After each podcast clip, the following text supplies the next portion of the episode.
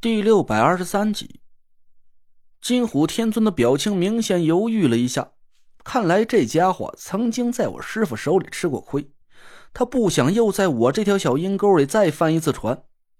我见金虎天尊不上钩，赶紧摆出一脸不屑的神色，阴阳怪气的挤兑他了几句。哎，坊间都传说九天尊本事通天，无所不能，看起来呀，嘿嘿。赫赫大名的金虎天尊竟然以逸待劳，偷袭我们五个不入流的民间风水师。哎，不对，是四个。我们这儿还有个不会法术的向导呢。算了算了，你就趁早把我们都给灭了口吧，免得你打输了传出去让你英明扫地。嗷呜一声啊！这金虎天尊愤怒的发出了一声震天怒吼，我只感觉呼吸顿时就停止了，半天都没喘上一口气儿啊！小子，你竟然敢侮辱本尊！金虎天尊咆哮着朝我逼近过来，就像是一座颤抖的小山矗立在我眼前似的。我现在已经吓得立马就要咽气儿了，但还在阴一句阳一句，不停的刺激着金虎天尊。你连比试的题目都不敢让我出，不就是怕输给我吗？切，反正我们几个人现在都饿了好几天了，连装备都弄丢了。你就埋伏在这里捡个现成的便宜，就算是死了我们也不服！不服！金虎天尊被气得狂吼连连，整个峡谷里都回荡着愤怒的虎啸声。十几米外的几棵树木咔嚓一声从中折断。我在这股强大的威压之下，拼死保持着不屑的笑容。其实啊，我没当场跪下磕头求饶，都算是英雄好汉了。好，就依你小子的，你来出题。本尊要是输给了你，就退出九天尊之列，这个位子就让给你了。哟，那我可多谢前辈了，那我可不客气了。呸！你先赢了本尊再谢吧。金虎天尊的大爪子猛地在地上一拍，嚯！一场地震铺天盖地的袭来，金虎天尊尾巴一卷，轻轻的护住了糖果儿。我们四个人却狼狈不堪，顿时就七歪八倒，被这股强悍的力量给掀翻在地。谢谢毛大哥，糖果儿笑着搂住金虎天尊的大脑袋。金虎天尊虽然轻轻一晃，摆脱了糖果儿的搂抱，但两只绿油油的眼睛中却流露出一丝宠溺的神情。说吧，你想怎么比试？金虎天尊问我。我扶着田慧文站起身来，苦着脸摊了摊手。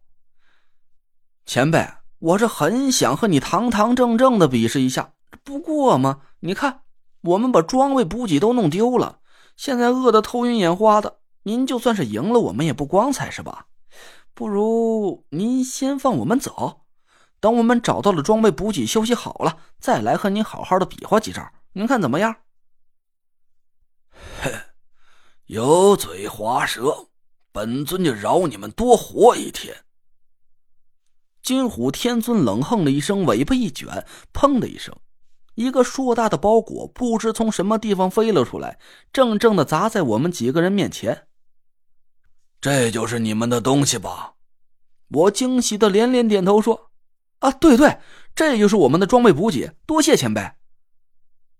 好好享受你们最后的时间吧。”明天一早起来比试，再敢耍心眼拖时间，本尊就吃了你！金虎天尊不屑的斜了斜眼，懒洋洋的走到一边，在离我们十几米的地方趴了起来，眯起眼睛晒着太阳。我们几个人欣喜若狂。郭永哲赶紧拔出狗腿子，划开了包裹，把里边的背包和物资一样一样的取了出来。看来德福筹集这批物资是花费了不少心思。除了必要的衣物之外，他还在包裹里塞了几条烟、不少风干肉类、各种驱虫药物，还有一巴掌大小的不锈钢酒壶。郭永哲乐得鼻涕泡都冒出来了，他忙不迭地撕开一条烟，点上一支，又打开酒壶，有滋有味地咂了一口酒，把我给馋的是口水横流。我们几个人饱餐了一顿，找了块平地支开帐篷，终于把身上那套破烂不堪的冲锋衣换了下来。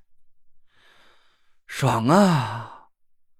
我舒舒服服的躺在帐篷里，根本就没心思理会什么金虎天尊了。管他明天早晨是死是活呢，先吃饱了睡上一大觉再说。这一觉睡得实在是太舒服了。等我醒过来的时候，帐篷外的天色早就黑透了，空地上架着一堆明亮的篝火。唐果儿笑嘻嘻的拖着一个差不多一人高矮的东西走了过来。姐夫，你醒了，我们烤鹿肉吃吧，是猫大哥送给我的。郭永哲咧着大嘴接过了那只鹿，快手快脚的收拾好了，用树枝插了起来，放在篝火上烤着。我很好奇，悄悄的拉了唐果儿一把。哎，你和金虎天尊认识吗？猫大哥吗？认识呀，这不是今天刚认识的。糖果儿看着渐渐焦黄流油的鹿肉，一个劲儿的咽着口水，心不在焉的回了我一句。我愣了一下，说：“不是吧？”今天刚认识，那他怎么对你那么好？对我们几个人都凶巴巴的。呃，不知道啊，可能是我漂亮招人喜欢呗。我无语了，朝糖果儿翻了翻白眼儿。我不确定他说的是不是实话，但从我们刚遇到金虎天尊的情形来看，他们之前应该是不认识的。就算唐果儿会撒谎，我也不相信那只憨头憨脑的大老虎会说假话。他实在是耿直的有点过分了，要是让他和唐果儿演戏来糊弄我们，我估计当场就会穿帮。再说了，金虎天尊也没必要在我们眼前作假。他要是存心想要我们几个人的小命，我估计我们连一分钟都挺不过去。鹿肉烤好了，郭永哲把一条鹿腿上的肉用狗腿子片下来，唐果儿赶紧招呼我，帮他一起搬着树枝给金虎天尊送了过去。猫大哥，谢谢你送给我们的鹿肉，已经烤好了，你快来尝尝。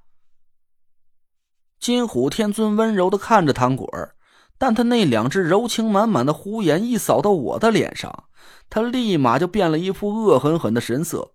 我放下鹿肉，转头就落荒而逃。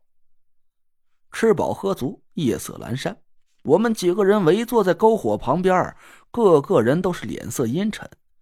那若兰悄悄的拉了我一把，说。哎，小累赘，你真的想到办法能赢得了金虎天尊了？